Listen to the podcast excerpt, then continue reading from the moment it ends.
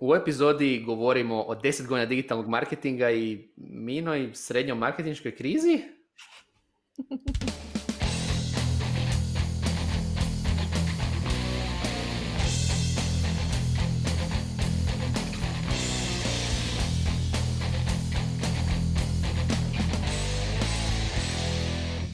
Dobrodošli na Netokracija podcast. U epizodi se bavimo temom 10 godina digitalnog marketinga u Hrvatskoj, odnosno gdje smo bili, gdje smo došli i sve ostalo.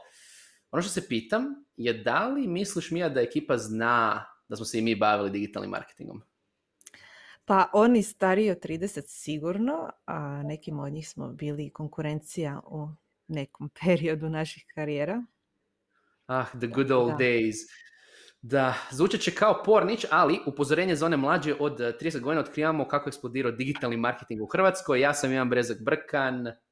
A ja sam Jabi Berović koja se maskirala u 10 godina mlađu osobu jer sam bila zgrožena uh, Ivane tvojim nastupom na Weekend Media Festivalu gdje su ti svi govorili vi i gdje je još Akemar došao na štakama, pa, pa nije pomoglo sveukupnom izgledu vaše mlađahnosti na koje sam do tada bila navikla, tako da nemojte mi djeca govoriti vi.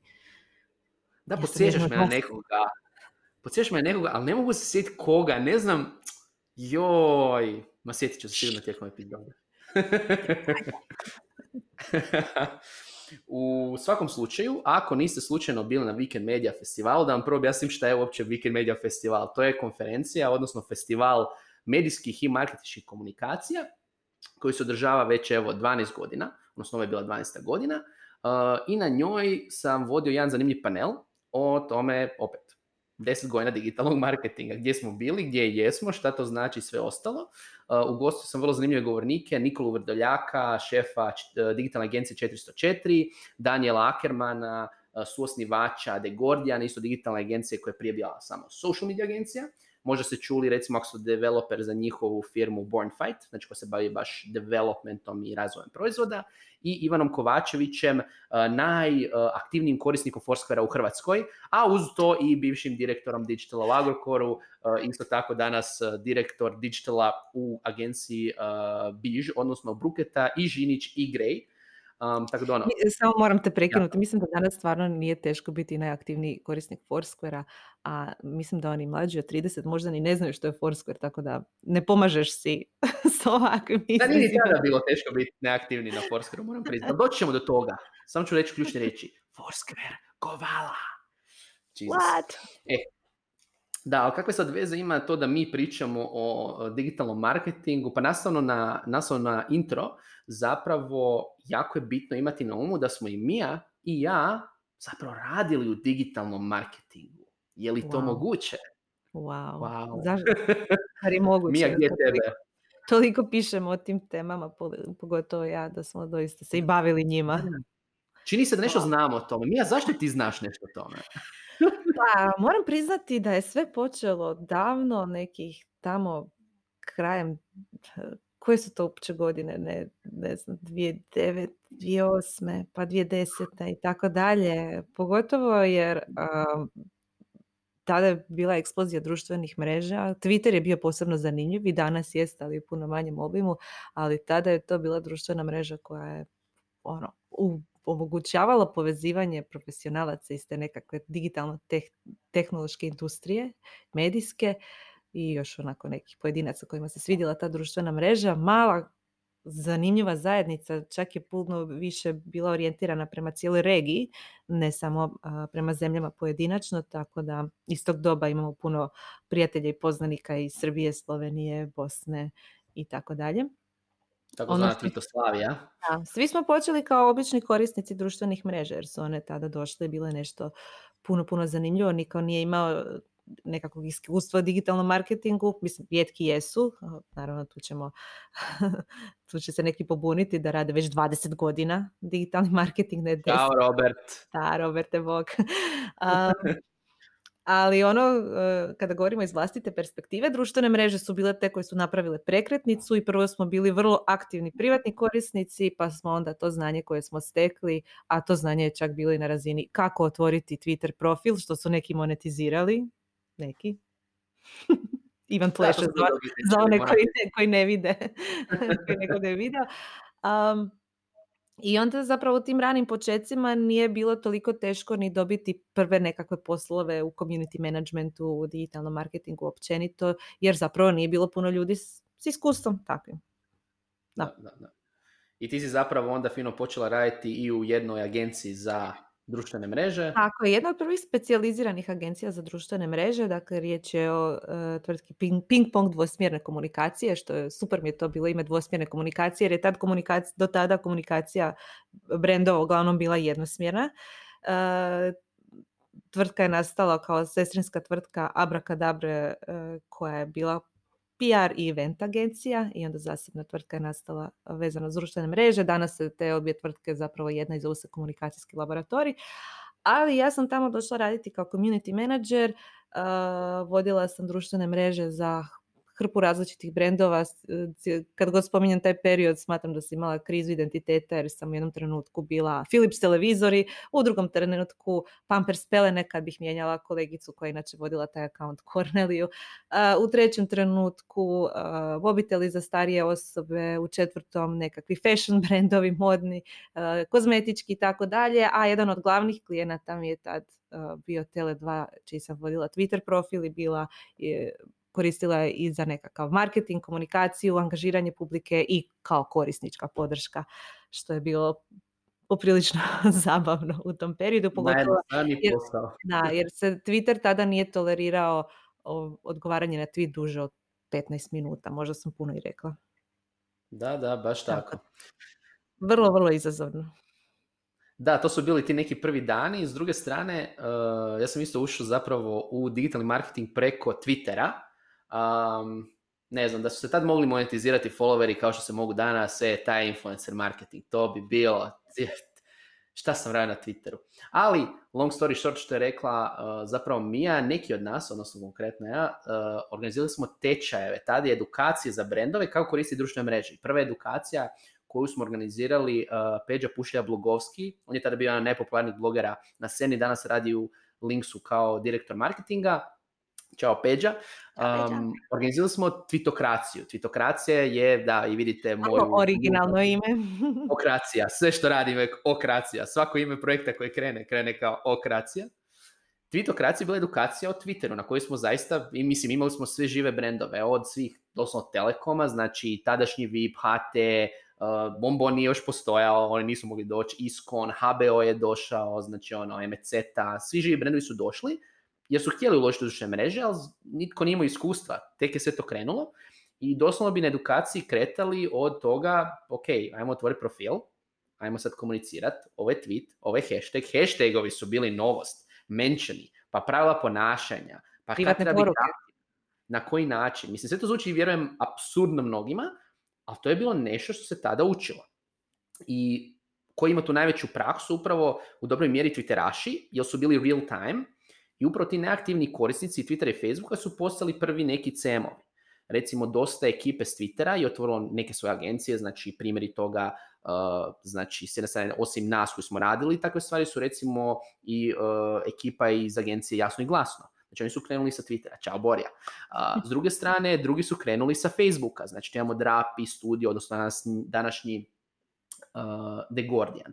I svi smo mi krenuli s tih nekih voda. Osobno sam recimo nakon tih edukacija radio s određenim brendovima poput recimo kolektive, a ono što mi je najviše vjerojatno ostalo u sjećanju je Bonbon.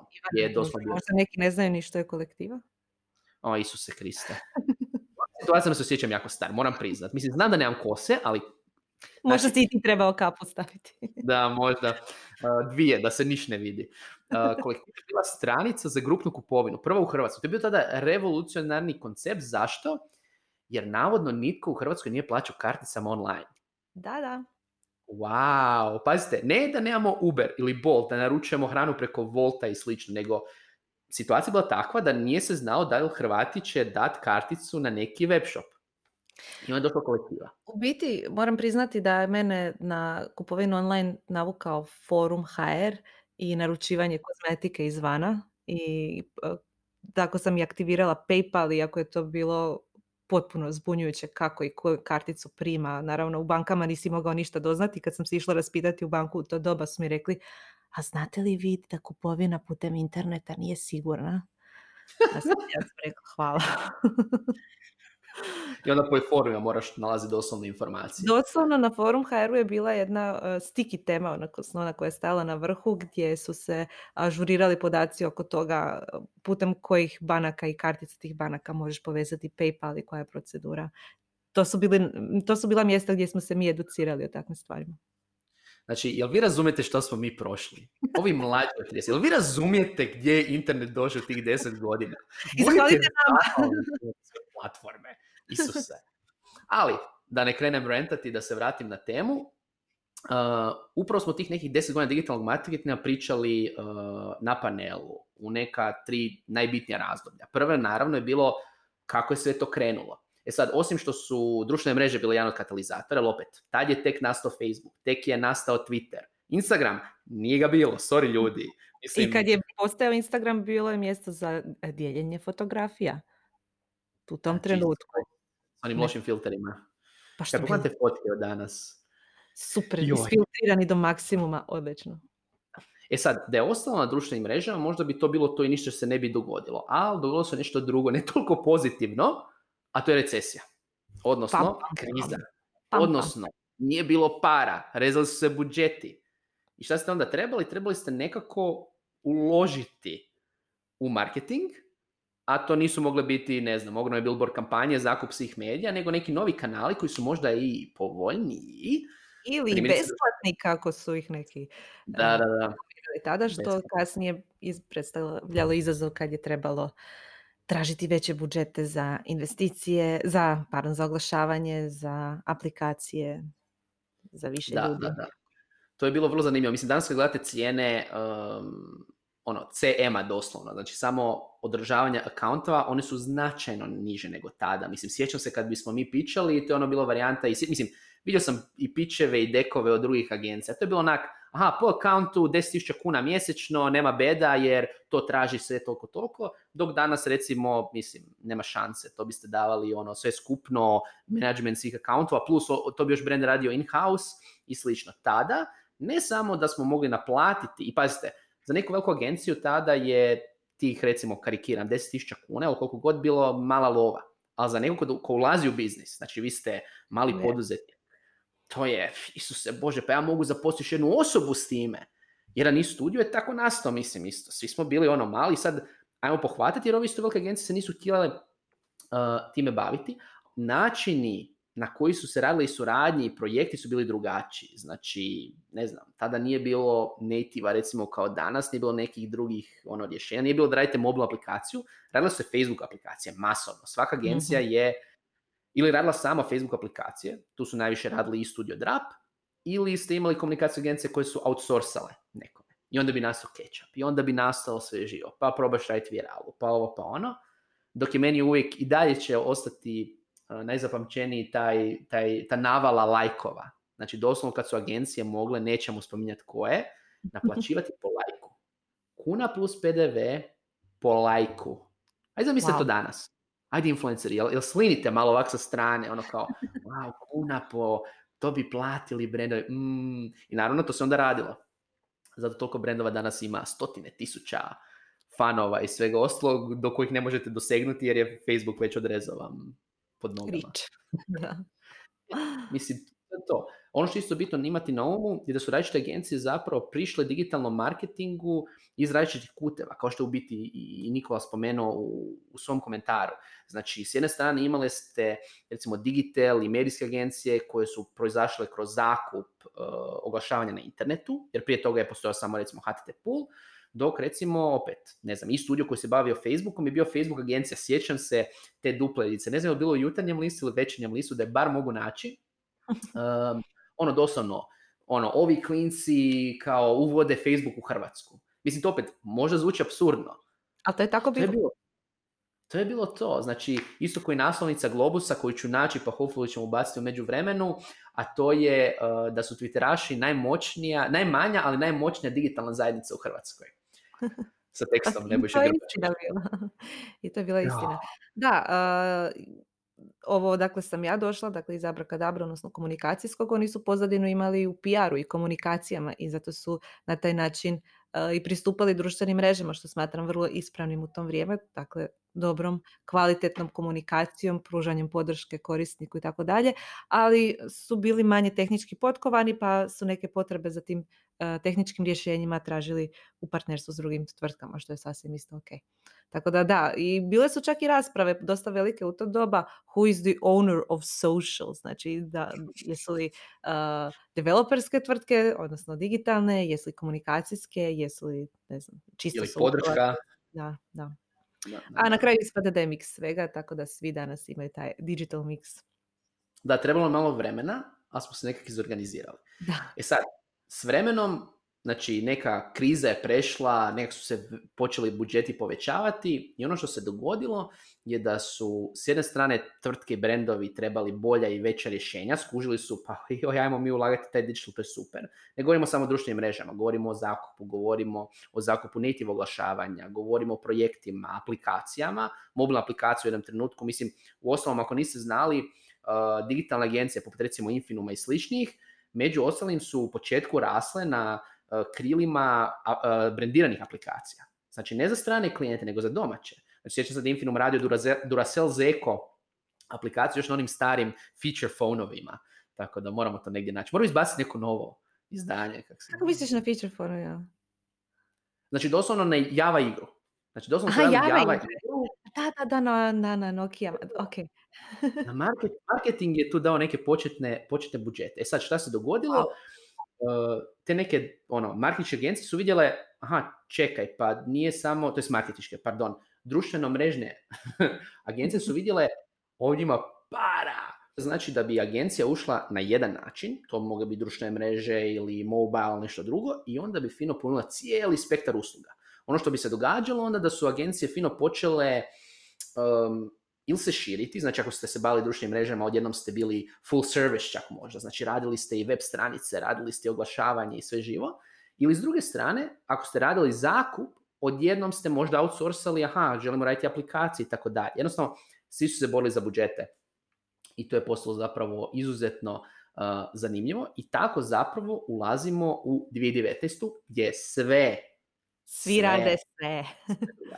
Sve drugačije, svi rade sve Um, moram se sjetiti pustiti klip onaj sve. I samo ako pogledate recimo moje sugovornike na panelu, znači, dobro, to jesu isti ljudi, ali druge su situacije. Znači, s jedne strane, Digital se ugasio iz potpuno drugih razloga, nastoje 404. Nikola je danas, osim direktor eh, VMF-a, direktor komunikacijske agencije 404 koja gura digitalni PR.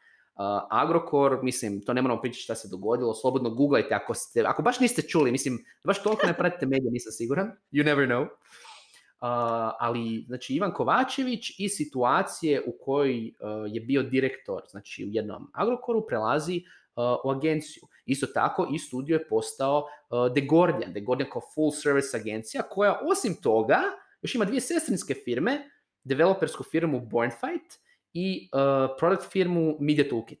Znači, da je netko išao predvidjeti gdje će scena ići, nitko to živ ne bi predvidio. Da. Mislim, treba sam negdje napisati neki članak da predvidim pa da se onda smijemo kasnije. to je bilo onak vrlo zanimljivo. E, možeš sada za idućih deset godina. Mogu se snimiti pa ono kao pustiti natrag ili nešto. Da, da, da. Nešto trebamo.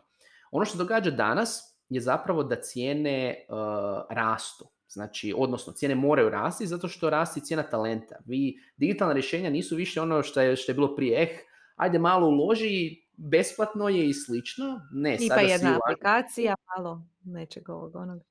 E sad, znamo gdje jesmo, znamo gdje smo došli, znači pričao sam sa vrlo zanimljivim sugovornicima gdje opet imamo dva uh, šefa agencija koji su zaista bili ključni u razvoju digitalne scene, imamo Ivana koji je zapravo kroz uh, Agrokore firme razviju neke nove digitalne talente koji su danas u nekim drugim firmama i, neki, i razviju neka nova rješenja. Ali ono što se možemo pitati je šta će biti dalje. Znači, šta nam slijedi. Tako da ajmo malo prokomentirati i dati neka predviđanja, pa onda za sljedećih deset godina možemo poslušati ovaj podcast. I, i smijati se. Bili u krivu. Da, i smijati se i uvjeti koliko smo bili u krivu. Ajmo prvo. šta misliš Mija, gdje će, šta će biti s poslom SEMA, znači community manager? Ok, mislim, ja jako volim community management jer sam emotivno vezana uz taj posao, ali stvarno je dosta težak i nekako se sveo na nekakvu početničku razinu, dakle svi koji kreću sa prvim nekakvim poslom u digitalnom, a da je riječ o komunikacijama, a ne nekim tehničkim smjerovima, oni su svi CM-ovi. Danas su bivši CM-ovi akaunti, imaju vlastite agencije, svi su otišli u nekom drugom smjeru, ali kao da je postalo malo ono, ne bi rekla sramota, ali da je to ne posao neke niže razine biti community manager, ah zamisli ti komuniciraš ime brenda. To je vrlo odgovoran posao, to je vrlo, vrlo težak posao. Jer ti si na prvoj liniji obrane od korisnika, pogotovo ako je neki zahtjevniji brend, da ne spominjem telekom industriju i bankarsku industriju. Community managementima treba, dati, treba im dati beneficirani radi staž zbog količine stresa koji proživljavaju i pogotovo jer sve moraju, moraju biti ujedno i odlično u većini slučajeva, osim ako nemaju tim koji se svime time bavi, moraju biti copywriteri, moraju biti služba za korisnike, moraju biti dobro grafički obučeni da mogu kreirati grafikice, moraju znati dobro komunicirati, moraju biti iznimno pismeni, moraju poznavati dobro i klijenta, njegove ciljeve, sve, sve, sve. Dakle, jedna mala, jedna agencija u jednom čovjeku. Tako da, mislim da ne sumnjam da će se to dogoditi, ali mislim da brendovi trebaju prepoznati agencije što znači kad imaš dobroga community menadžera. iako dobar dio community managementa se danas svodi na nekakve rutinske postove, nekakav sadržaj koji je bezvrijedan, koji će se zaboraviti u sekundi, a samo onaj mali postotak koji doista ima i fantastičan talent i iskustvo je dobru, dobar odnos sa brendom, napravi nekakvu veliku, veliku razliku na tržištu i nameće neke nove trendove. Ono što ja vidim, posebice zato je što se nažalost bliži nova kriza, a znamo da se u krizi događaju i revolucije i nešto će se morati dogoditi. Zadnji put su to bile bilo uvođenje društvenih mreža, ovaj put mislim da će isto zahvaljujući uh, rezanju nekih budžeta neki, neki talenti morati od, otpasti. Uh, ono što vidim je da će narasti uloga tehnologije. Možda konačno dio community managementa zamijene nekakva automatizacija, chatbotovi koji jadni se pokušavaju progurati već godinama, nikako im ne ide jer nisu još ni dovoljno dobri, a nije ni tržište još zrelo za njega, ali za godinu dvije kako oni postanu bolji, a budžeta bude manje, možda će se brendovi uh, radije odlučiti za tehnologiju nego za živo biće. Tako da u budućnost community managementa vidim u spoju tih nekakvih uh, chatbotova, odnosno automatizacije komunikacije, koju će onda u jednom trenutku preuzeti neki iskusan community manager, jer chatbotovi ne mogu zamijeniti u potpunosti ljudsku interakciju super, super predviđanje za, za CM-ove, yes. kak se zove. S druge strane, ono što, što mene muči, posebno u kontekstu ove što si rekla, to je da opet dolazi potencijalna kriza, smanjivat će se budžeti, uh, ono što mene muči već duže vrijeme, uh, jedan trend koji nikako da dođe, a to je nešto se ispomenula, a to je kvaliteta komunikacije, odnosno kvaliteta, nisto sadržaj. Znači, ono od čega se s jedne strane bojim, je da čak ni kriza neće biti dovoljna da brendovi shvate i da agencije isto mogu prodati to brendovima je sadržaj. Bilo da govorimo o content marketingu, bilo da govorimo o native advertisingu, znači sadržaj koji ima neku dugoročnu vrijednost, gdje opet nije A čak, čak nisam sigurna, jer kad god su manji budžeti, tu je kreativnost veća, jer imaš manje toga da napraviš više. Uh, neke od naj, odličnih kampanja koje su imale neke naše agencije, Rukete i Žinić, su imali sa vrlo malim kampanjama odlične, odlične kreative jer moraš maknuti sva ova ometanja, svo ovo fancy tehnologiju, e, bilo šta i svesti sve opet na nekakvu komunikaciju, jednu poruku, jedan slogan, jednu sliku jer nemaš budžeta za nekakvu veliku produkciju i onda ćeš se vratiti onim korijenima dobre komunikacije. Neće to svi moći uspjeti jer su neki moram reći razmaženi svim ovim vrlo dobrim uvjetima koje ipak imamo danas na tržištu kad usporedimo s nekim prijašnjim godinama, ali samo onda će oni najbolji moći biti istaknuti jer će se vratiti pravom sadržaju i pravoj komunikaciji jer neće imati što drugo. No. Ono što se nadam... zvučimo ono kao neće imati što drugo, ono, neće imati što jesti, samo, samo ćemo slova jesti. ono što se nadam da će se dogoditi unatoč, unatoč možda nekom pesimizmu je da će brendovi iskoristiti i content marketing, recimo email marketing, da zapravo ulože neke ono, načine komunikacije gdje ulažu imaju dugoročnu korist. Jer to je ona varijanta. Oni su prije pa, 10 godina... Pazi, pazi kako se email marketing održao. Mislim, svaka čast. Da. Pa mislim, to je to. Oni su prije 10 godina, ono, su prije 10 godina ulagali u Facebook lajkove, koji danas im ne vrijede ništa. Da si ti prije 10 godina počeo raditi newsletter bazu i 10 godina konzistentno skupljati i slati redovito newslettere i da znam, tek smo nedavno počeli slati naš newsletter Don't Hate Me. da Ali mi smo skupljali, mi smo uredno skupljali 10 godina. To vam nitko ne može oduzeti. Facebook vam je oduzeo lajkove. Znači, oduzet će vam uh, Instagram Doseg. Oduzet će vam doseg. Jednostavno, to je to. Ako vi ulažete u sadržaj, u email marketingu, vlastite kanale i pod vlastite mislim da otvorite profil na TikToku, dugoročno ćete imati od to korist. I nadam se da će Brandon to skužiti usred krize i iskoristiti to. Te ako ste klijent, trebate biti hrabri. Ako ste agencija, trebate imati na umu da im, a mislim, ponudite rješenja, pa držimo fige. Držimo vam fige. Ajmo, ajmo vidjeti što će se dogoditi u sljedećih deset, um, deset godina. Ono, što će se prodati i što će, se, što će prolaziti. E sad, jedna stvar koju si spomenula Mija isto tako je da um, ono, neki od talenata će možda otpasti. Da li misliš da će za njih mjesta biti u tehnološkim firmama recimo? Pa, to je, da, vrlo teško E, danas procijeniti. Mislim da su tehnološke tvrtke tek sad postaju svjesne važnosti komunikacije i važnosti marketinga. Imam osjećaj, nažalost, da u tehnološkim tvrtkama su e, osobe koje se bave marketingom i komunikacijom uvijek nekako ah, građani drugog reda. E, nažalost, to je tako i manje su plaće nego od tehnološkog kadra i tehnološki kadar baš i ne voli komunicirati s marketingom, pa onda imamo tu izazove komunikacije unutar tvrtki, barem prema iskustvima koje sam e, ja čula. E, nadam se da će tehnološke tvrtke sad e, isto prepoznati pogotovo ako dođe kriza, zašto je važno da one dobro komuniciraju, da se predstave na tržištu, pa možda bude mjesta u njima i za više marketingaša i marketinških odjela. Ali to je potpuno drugačija vrsta posla nego u samim agencijama. U agencijama imate hjerarhije, strukture, imate seniore, mediore, eh, juniore, sve za istu poziciju. U jednoj IT tvrtki marketing je marketing, često jedna osoba. Onda ćete biti one man band.